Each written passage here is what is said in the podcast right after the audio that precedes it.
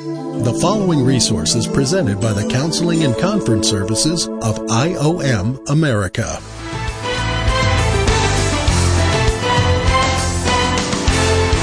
Welcome to A Counselor's Point of View. Hi, my name is Steve Phinney, and I will be your host. We do welcome our online listeners today. If those of you who were here locally with our little congregation, you would have gotten a little warm up message in regard to some world history. And um, the video that got posted with this message today, uh, it sounds like I'm in support of Rob Bell, but Rob Bell is a certified classic universalist. So when you watch the video, I want you to put the, the biggest emphasis upon the publication that's being advertised in the video at the end. And I want you to go to our website, and I have that publication uh, on our homepage. And if you just click on that publication, it's going to take you to our latest newsletter on universalism. It is an extensive and expanded version of our newsletter and basically, what I did is I captured the highlights of what I learned from from uh, Dr. Fowler and my own studies, and put it together into a very simple, straightforward message communicating what universalism is all about. As I've dialogued with a handful of, of you universalists who are listening, I want to first say that I really appreciate you've done your homework. I really do. I'm not just saying that. I'm not pumping you up or, or exalting you in knowledge. I'm just saying the truth is you are far more prepared for a discussion with a guy like me who is anti universalist than most Christians that I talk to. And I compliment you in that fashion. But I do not compliment you in the ability to hear the truth. And I want to share something with you, Universalist. When you hear precise truth, you're hearing precise lies. And I don't know if you've ever really noticed this or not. This I'm speaking to the indwelt listeners. But when you share the truth with someone, the unadulterated truth, and you're watching this person, whether they're in a cult or whether they're Mormons or whether they're Universalists in a Unitarian church or whoever. And as you're sharing the truth with this person, you know the Spirit of the living God is speaking through you. And you know the truth you're sharing is profoundly able to change the entire world if they listened to your message of truth. But all of a sudden, you look in their eyes and you realize they didn't hear a word I said.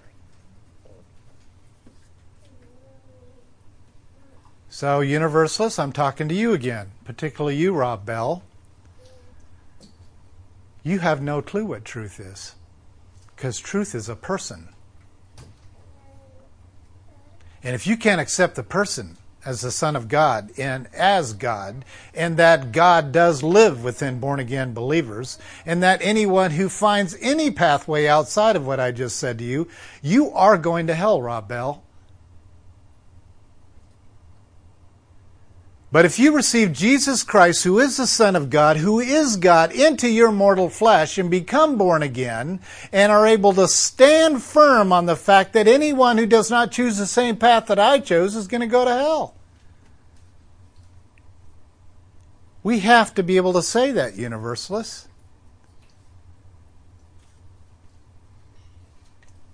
One Universalist I'm talking to has this bent toward supporting the Luciferian Society. People of light. You have a denomination you put together from the Society of the Luciferians. You're called Unitarians. The reason why, and there's mo- most, I believe, of you Universalists do not understand the term Unitarian And it is using Jesus as a utility.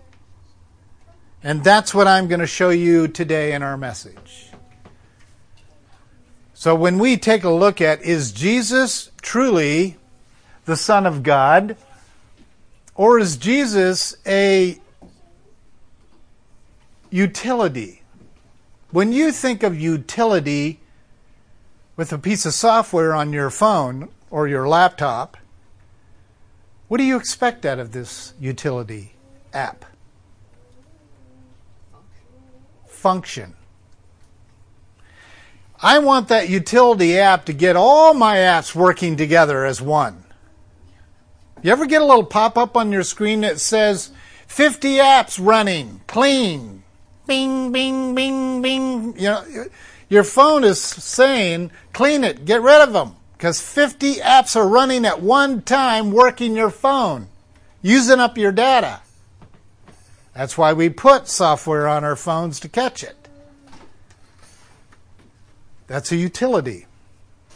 That's a piece of utility software on your phone and on your laptops that are making use of all apps without you even knowing it, sucking up your data.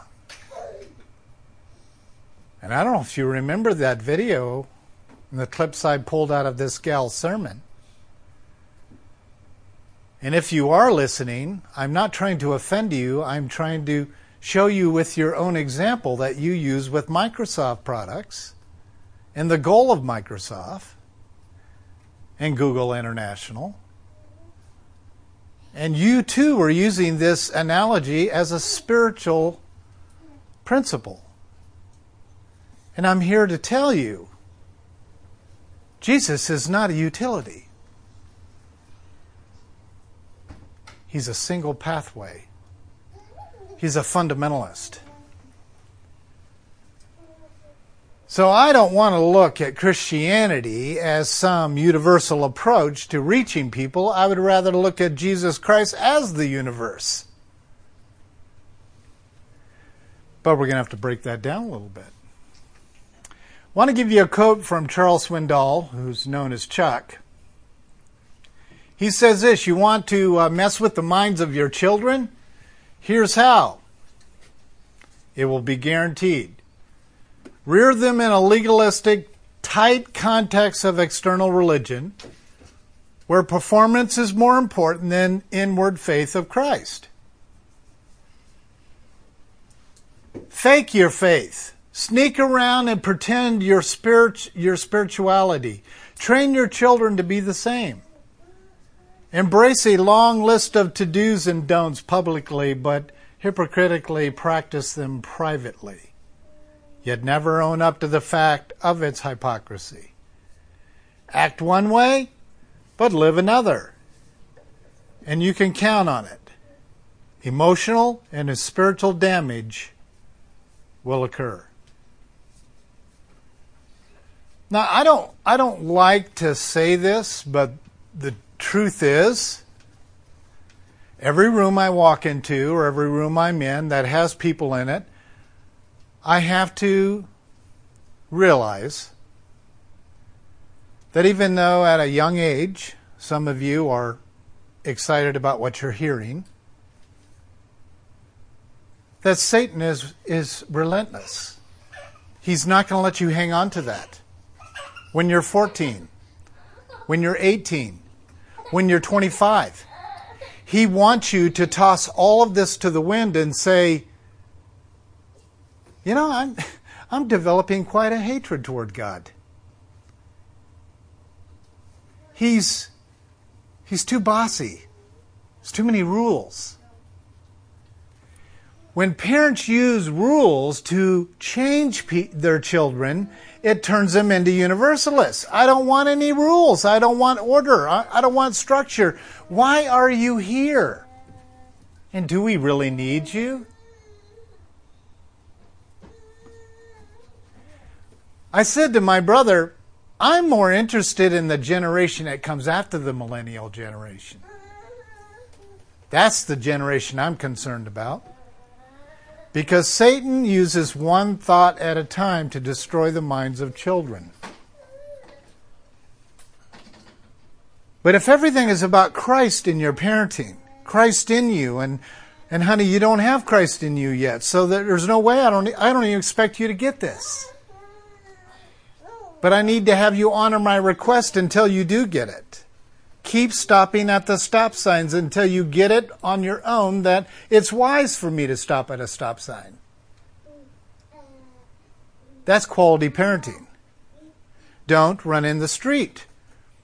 And if the true lesson is don't run in the street because Christ isn't finished with the mission of reconciliation in your life yet. My kids aren't going to know what that means. You say, I'm only interested in one thing, that's getting to my adult years, getting married and having children. Why? What's the point? So they can go to hell? So they can be bitter? If you haven't noticed, Universalist, you are a Universalist because your parents tried to tighten the screws on you. We are coming out of a church era of legalism. So the generation that follows it will be universalistic. Here's another quote Train up a child, train up children in a box of external performance will lead the child to taking one of two paths universalism, which is don't judge me, or perfectionism, which is changing externals in order to feel internally in order. So you get one of the two extremes. Don't tell me what to do. Don't judge me. Or, I'm going to write my own Bible. And I can't even get out of the house in the morning until I fulfill a certain list of rules and to dos. Both are offensive to Christ. And Satan wins in both decisions.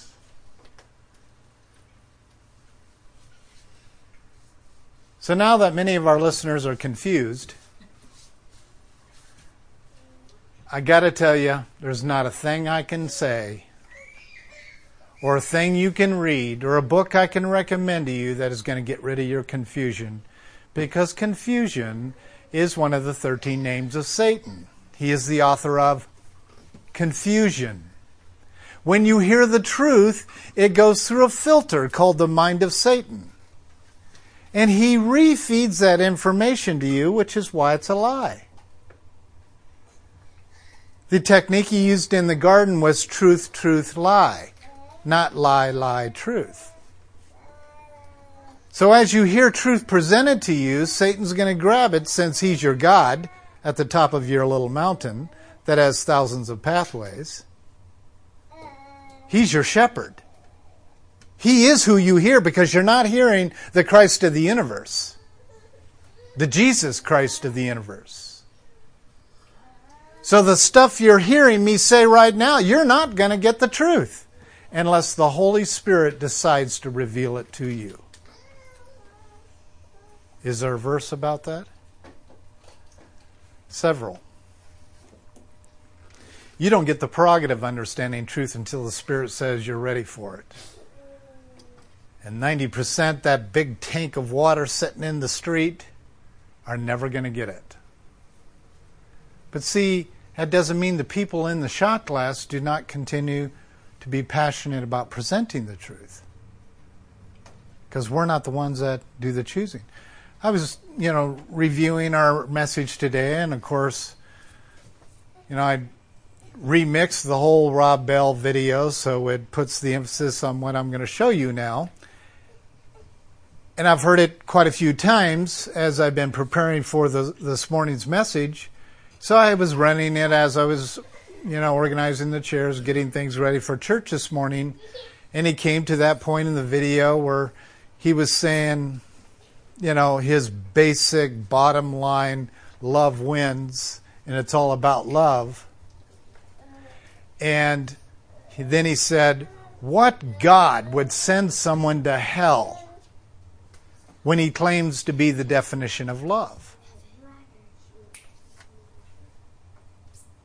And you probably would have laughed if you saw me, but I turned around and looked at him on the video and I, and I said, My God.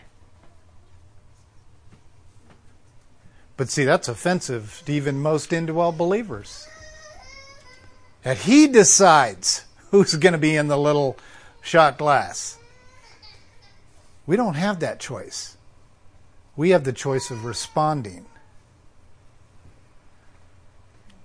So, our study word this morning obviously is Christology. And so we have to look at within the actual theology of Christ whether he is utilitarian, whether he is a utility, whether he is something God uses. One of the main prophets that God used to get some stuff done.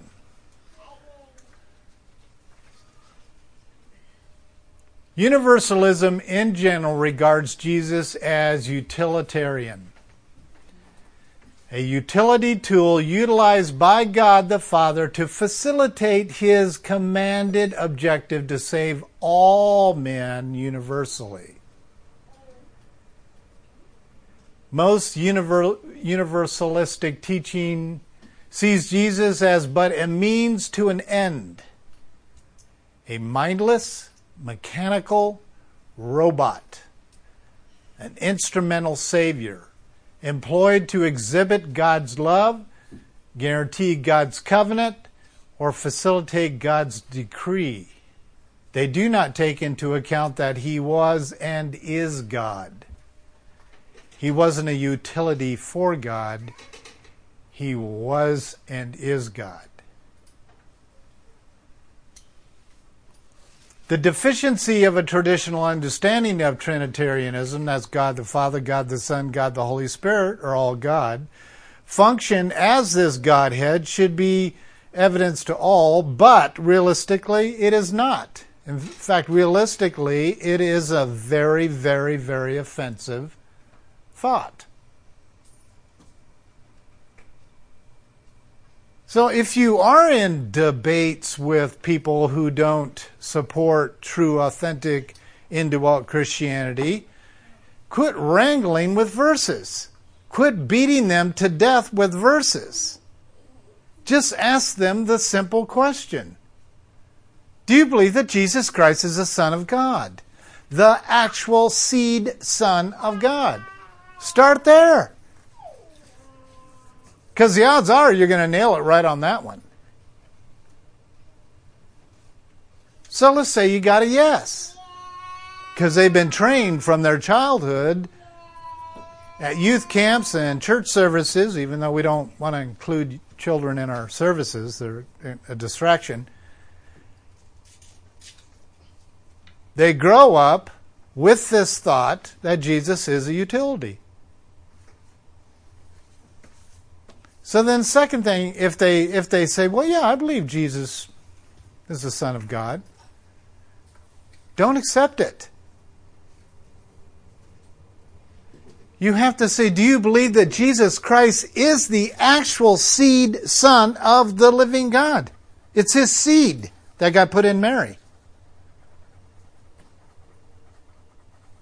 Because you kids are growing up being told Jesus is the Son of God. You don't even know what that means. Have someone explain to you what it means to be the Son of God. Well, you know, God sent His Son to be the Savior. To no, that doesn't mean that. That is the ministry of reconciliation. He is the seed Son of God, put into a woman. Miraculous conception. Then he was born. Still the seed son of God. He died the seed son of God. The reason why his body did not deteriorate in that tomb because he was the seed son of God. Do you believe that? Well, I don't know. I, I really haven't thought about that. Uh, all right, let's put that one aside. Do you believe, can you say with your mouth to me right now, when we do demonic deliverances with people, this is what we ask them to say? Okay, let's put that, that aside, and I want to have you say something to me that Jesus Christ, the Son of God, is God. Can you say that to me? Well, what do you mean by that? What? And if they're wanting to educationally debate you, they already answered your question. That is an instant response of an indwelt Christian. Well, of course I believe that Jesus Christ is the Son of God and He is God. Awesome. Question three. Do you believe that Jesus Christ, the seed Son of God, came and became sin on your behalf, gave his life for you so that he now, the seed Son of God, can actually live inside your mortal body? Exchange life. It's the final question. Uh, man, you're going to have to explain that to me. Do, do you understand what you universalists or you Christianized universalists are saying if you cannot answer that question? A brand new 12 year old born again Christian can answer that question without knowing how to read the Bible. Of course, He lives in me. Okay. Now I watch them. Because I don't know whether mommy taught them well and they're just repeating mommy's words. Or if they believe by faith, which is bringing the unseen into the seen world. Okay. I won't say you're a Christian. And I won't say you're not. I'll just watch. Do you mind me just watching? And I want you to watch me. Not that we live perfect lives, but do we endure the hardships of life to the end? So, all you conservative Baptists who believe that once you pray a prayer, you've you've met your magical you know, a travel ticket and you keep it in your wallet, keep it close to you. Maybe you take a little snapshot of it, keep it as a photo in your in your iPhone. You've got your proof somehow that you asked Jesus Christ into your life and that it's a sealed deal and you're going to make it. Or whether you are one of those Christians that believe that you can be saved one day and unsaved the next day.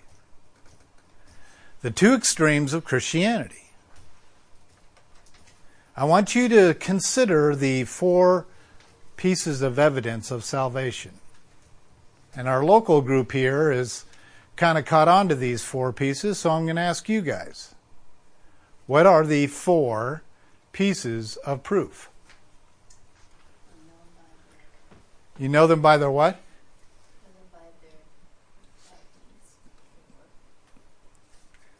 So you know them by their deeds. Know them by their love. Know them by their fruit. Fruit is different than deeds. And those who endure to the end shall be saved. It's not, oh, I, I know, we should know them by their love. Well, I don't want to put too much of a shocker in your system, but if you haven't noticed, the universalists are better at loving than you are.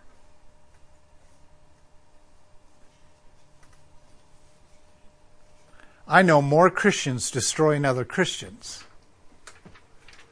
than I do universalists destroying Christians. Because they got the love win things down. They do. Remembering that universalists do not acknowledge the biblical definition of sin, but God the Father obviously considered the consequences of sin to be of such significant importance to send the Son, His Son, seed Son, to be the redeeming, corrective, and restorative Savior of mankind. So here's what the verse says God so loved the world that He gave His only begotten Son that whoever believes in him should not perish but has eternal life. So, what we have to study to show thyself approved of handling accurately the word of truth is what God says about his son. Not what you perceive to be true about his son. That's why we have denominations. There's over 3,000 denominations in the world. Because each denomination is doing their interpretation of what God said about Jesus versus studying God's beliefs of his only son and then sending him to us. He, God the Father, made him, Jesus, who knew no sin, to actually become sin on our behalf. 2 Corinthians 5:21. So the logical conclusion is this, universalists, listen very carefully. And I really appreciate those who do make use of this number 602 292 2982. I also want to encourage you, those of you who are calling, I do not respond unless you tell me who you are.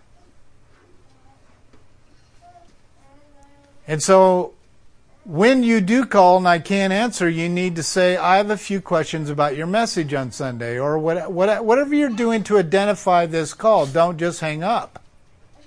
And if you're texting, you need to be willing to reveal yourself in the texting.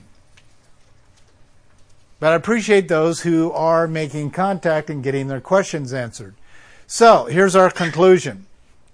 If universalists don't acknowledge sin and Jesus became sin on our behalf, thus they do not acknowledge the, tr- the true Jesus and tout that he is like the rest of us fundamentalists. I'm here to tell you, Christianized universalists, he is a fundamentalist. He is narrow minded. He will tell you you're going to hell. He will tell you you're a sinner. But he will also tell you that you can be saved by his life. But there's only one way you're going to receive this salvation through him, and that is through him. He's not going to adjust his beliefs that he's required to live out by his Father because you have a hard time being judged. And I'm here to tell you, you're going to stand in the same judgment line that I'm going to stand in. And I can pull a ticket out of my pocket that I somehow prayed when I was seven years of age, and it's not going to redeem me. There's no redemption value of that coupon. Unless Jesus is able to see you standing there and see the reflection of his own image in you and you will be washed away of any consequences of judgment. That's when you'll know if you're saved. Christian.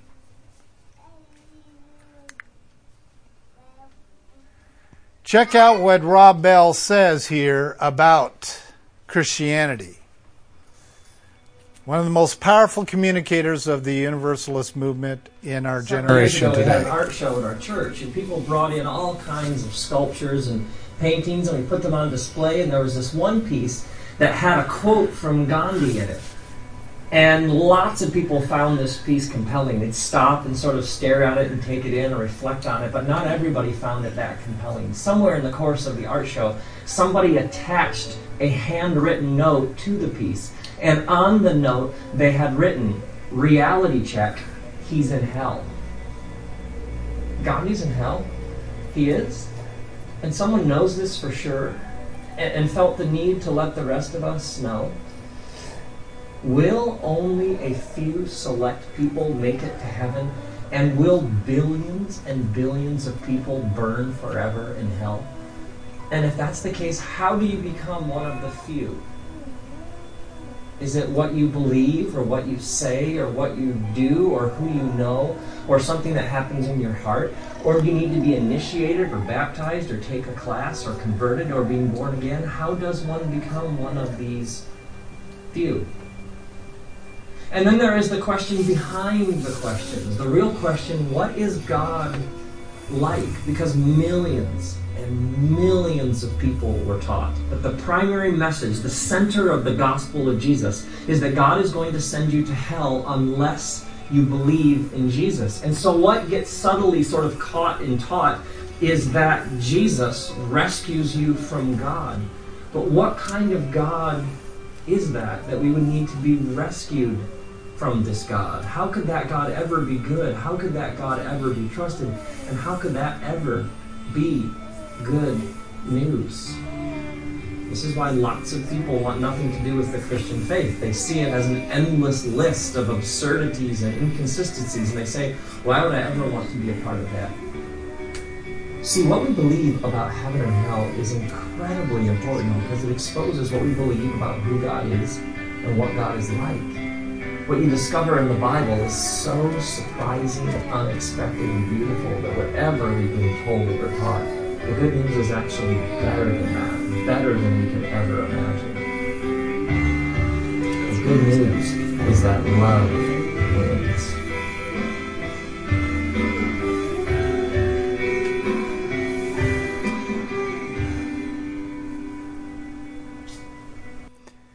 This is actually a commercial for his book. There's one line that he states in there to most is probably going to make sense. But it's so evil that it reveals who is possessed this man. Of Jesus coming to save you from God. You see, he's saying God is a damning, condemning, sending millions and billions of people to hell. And Jesus had to come and save you from this tormenting God. I heard Satan himself speaking. How many are going to get that? I can tell you not many did because it became and is still one of the most popular books written in world history. Love wins. It got him fired from his church. But it continues to be a book that people are buying all over the world. This man will be listed in church history. As John Wagner is listed as the author and founder of Unitarianism. So, standing back there this morning, listening to this again, my final thought was he's going to burn in hell. This man's going to burn in hell. And he said the one thing you should never, ever, ever say. And he said it. He turned God into Satan. What was wrong is now right, and what is right is now wrong. It's finished. It's a very sad video. And yes, you should still pray for him. And if anyone who is listening is attracted to any of his words or podcasts or books or anything, I'm saying quit today just for the mere salvation of your curiosity. Shift your curiosity over to studying the Word of God, not books written by people who are confused. All Christianized form of universalism make the reference to Jesus Christ, but most fail to understand the full significance of the incarnation, whereby the Son of God became the God man here on earth. It's a big hang up for them. And then when he returns out of the tomb, he literally takes the full position of God. That's that is tough to swallow. And then to know that you are in Christ and you are seated at the right hand of the Most High, Colossians 3 3. That's bizarre. Without Jesus and the Holy Spirit, you got to have some compassion here, folks. They don't get it. That really sounds crazy. That puts you as the bride of Christ in the Trinity. That's bizarre. Most Christians who have Jesus living in them cannot explain that one. But they know the verse is true. They know there's verses that say they're the bride of Christ. They know there's verses that say Christ in you. They know that there's verses that say they're seated at the right hand of God. They know that there's verses that say we're already in that position. They know there's those verses because they've done Bible studies with their favorite authors. But they're clueless to what it means. And these universalists get it. Well, that says you're God. Well, no, it doesn't says, I'm the bride of Christ, who is God. But see, we live in a society where women are telling men what to do 24 hours a day. Joking, you just turn a man's head and, you know, you'll be good to go after. There's just endless, endless, endless jokes and theologies and books and tapes and podcasts and whatever of women directing men. Because men are stupid. men are mama's boys. And that has gone into the church. So now when we look at leadership of eternity, of being the bride of Christ, then we have no prerogative to tell Jesus what to believe. We don't turn Jesus' head as the bride of Christ. We don't manipulate him. We don't you know, use our little games because we're uncomfortable with what our leader is doing and saying.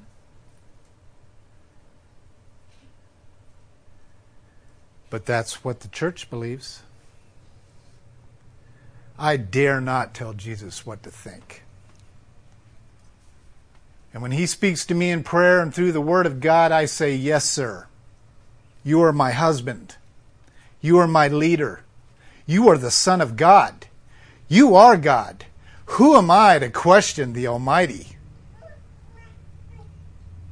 And he will go, Yes.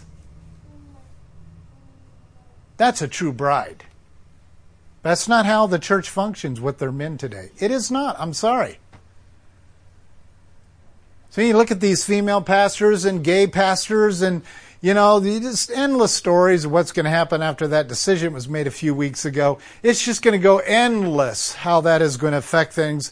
I'm going to tell you, I'm going to make a statement today at 602 292 2982 is that you are going to turn Jesus into being gay. Rob Bell said Jesus Christ is neither male or female. He's both. He's a transvestite. Yeah, he got fired. But now he advises the President of the United States. You can't stop Satan. He's going to win. Here on earth, anyway, for a while. We got to hang on to the, the conservative fundamental doctrines that God gave us in the written word. God is love. Universal, universalism views the person and passion of Jesus Christ as the ultimate love act of God, revealing to mankind how much he loves them and his extent to save all men. And so everything is about love wins. And love does win, guys. Uh, it does. Love is going to win in the end. But I have to ask you to what Savior? What is this goopy love going to accomplish in the world? What Savior is it going to cause you to bow to for your universal salvation? The covenant universalism is Jesus the last will and testament of the universal covenant, verifying and guaranteeing that all will be included in this covenant. Really? Boy, Jesus, I'm, I'm, I'm kind of embarrassed to say you lied to us. That the roadway to destruction is wide and many are on it, and the roadway to the Father of the universe is narrow and few are on it. Why'd you lie to us, Jesus? Why'd you say these words? You see what it causes the church to do? Who's the liar in the end? Jesus Christ. So when you actually use his quoted words and they default to this, they're saying Jesus is a liar. The reason why Rob Bell doesn't get it is because he doesn't get it. He never will. Unless the Holy Spirit opens his mind, leads him into repentance, and confesses all of what God gave us is absolute truth, immovable. Only that moment will grant him reception into being born again. Two blocks from this location, there's a church that came out last year and said the Word of God is no longer viewed by our denomination as the authoritative Word of God.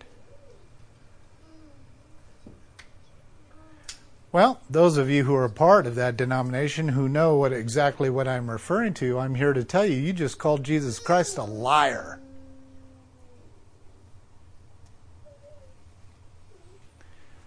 That is one line you should never cross.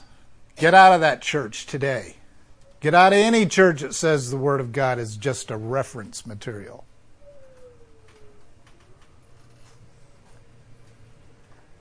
But there's no way they can adopt the social gospel until they agree to sign on to that policy.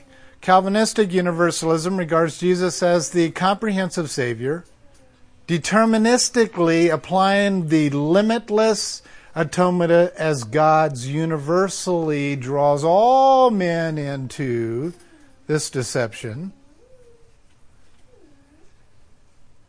And all they do is just change one word of the tulip. Remember? Limitless. Instead of limited atonement, narrow pathway, it's limitless. They switched the pathways. Are you with me? This mountain is over here now and this mountain is over here. We're the crazy ones. But be assured that when they reject you, they're rejecting Christ.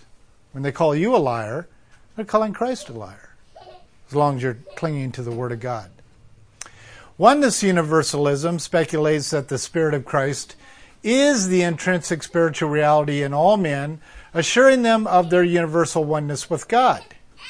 And then, of course, uh, soteriological universal, universalism has the uh, definite incarnational Christology, but pushes its significance to the extreme, making the incarnation, Jesus becoming flesh, an all inclusive reconciliation and restoration of humanity within being of, within the very being of God. So therefore everyone can have this. Yes, it is being offered to everyone, but I'm afraid everyone is not going to get it. And that's what Rob Bell was reacting to. Here's a little list to keep in mind. Those of you who do not have the PDF in front of you, I would go back to our library and open up this PDF and either print it or download it and save it on your your hard drive. But critical statements here. We don't have time to go through all of them. But the first one here is the person and work of Jesus Christ can only be properly understood in the dynamic incarnational Christology, Jesus becoming flesh. Starts there. So if they get confused about how in the world could God put his seed inside of Mary, and literally some of you are thinking right now, how could God put his sperm inside of Mary?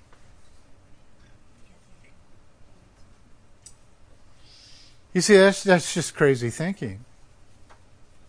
And those of you who are out there that believes that believe that Mary had sex with God, as I heard this past week, you are trying to make God too human. God decides life, God decides death. If you had a miscarriage this week, lady, I'm very sorry for that. But God's the one that decides that this baby is going to go forward or this baby is not going to go forward. And that is how we have to begin to view the basic fundamental doctrines of Jesus Christ being God. It's right there. Secondly, God was in Christ Now you got to understand that puts God's identity inside of his own son. How's that done? Through the seed. If you're a bastard child, you need to take the time to research a little bit on who your natural father was. Don't let your bitterness get in the way. And if it's impossible for you to find your natural father, or maybe your natural father is dead, you can still do research.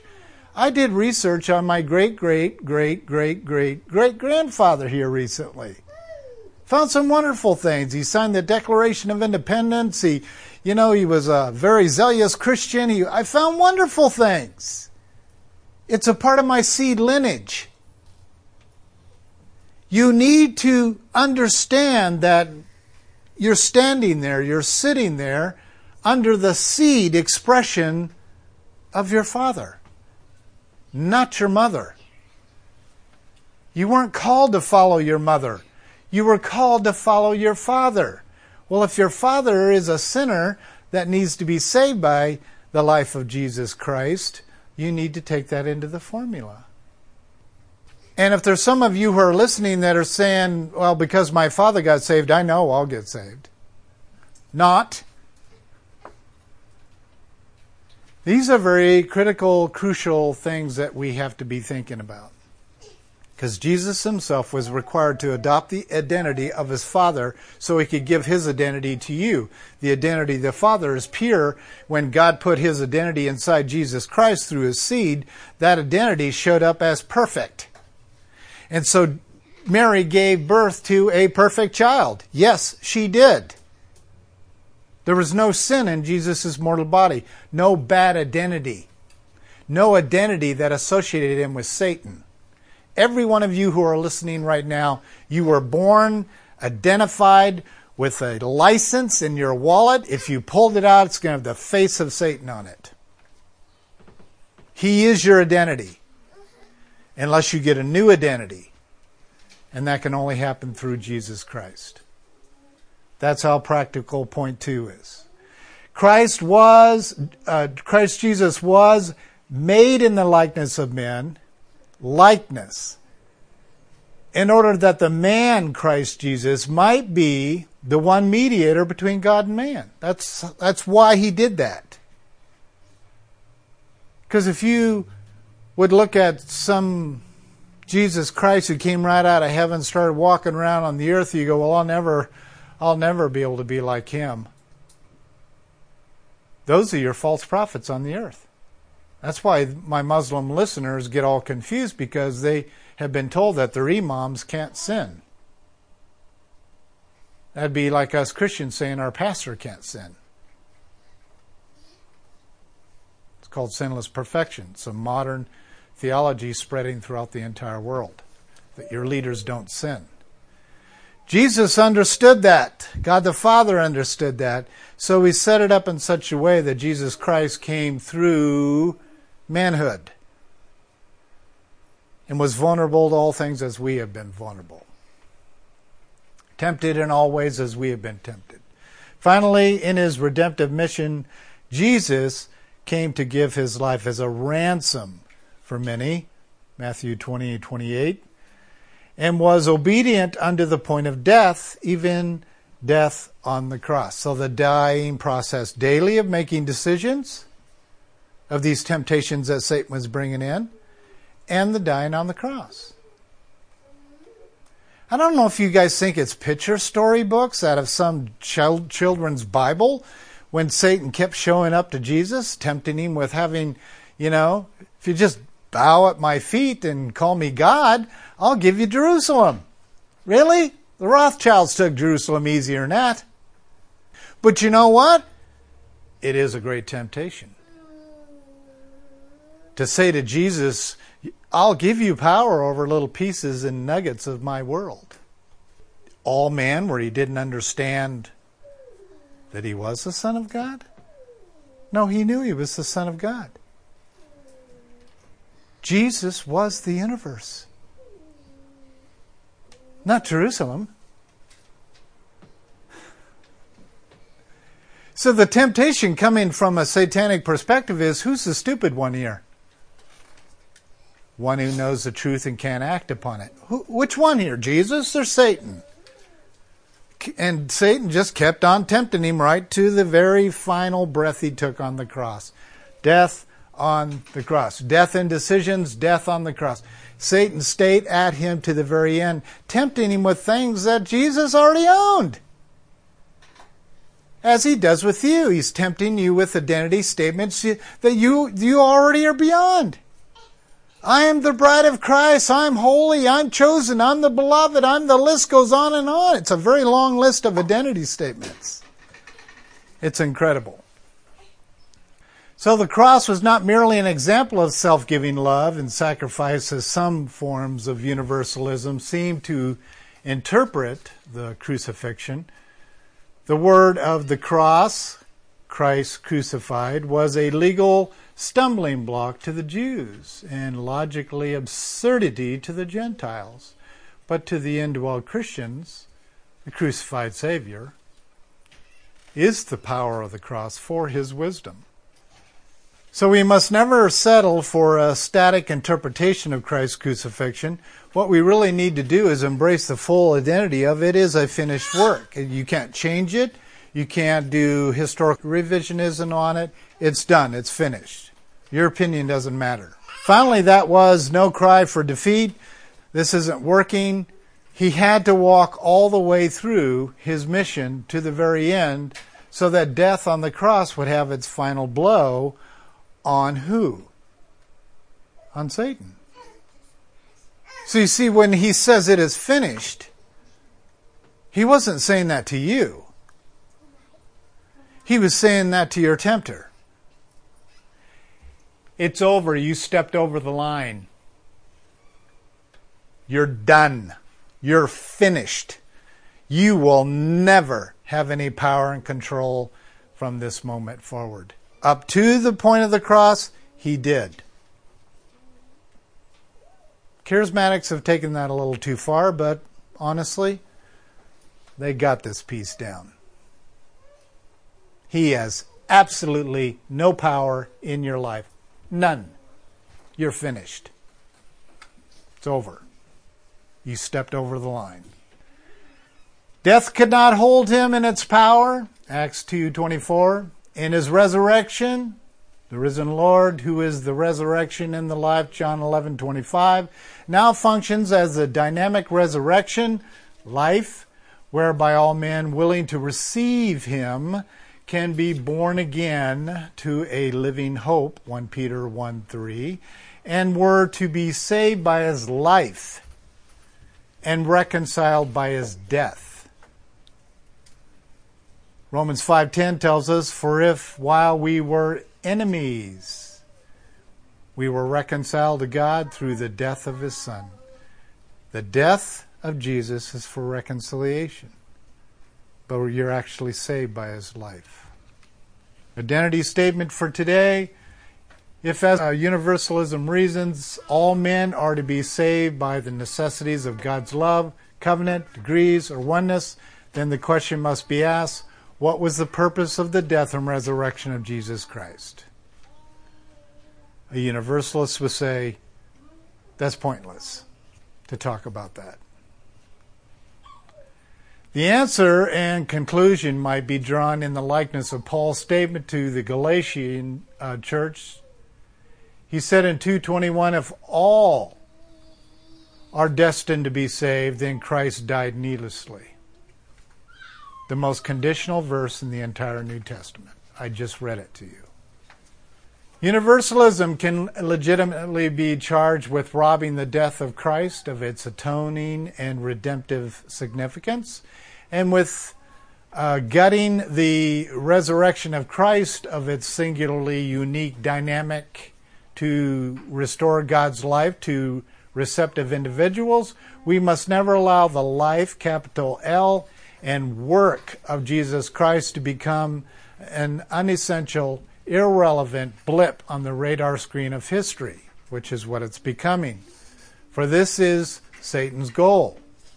What we should do is continually expound on the incarnational Christology that recognizes the dynamic implication of the death and resurrection of Jesus Christ. And when someone says to me from a universalist thought that it's pointless for us to discuss your Jesus dying on the cross for our sins because sin is self interpretive. This is a pointless part of our discussion. They're correct. It is pointless. Because of Jesus becoming sin on our behalf is something they don't understand. The rest of the gospel has to go social. This resource has been presented by the Counseling and Conference Services of IOM America. For more information about our ministries, visit us online at iomamerica.org. That's iomamerica.org.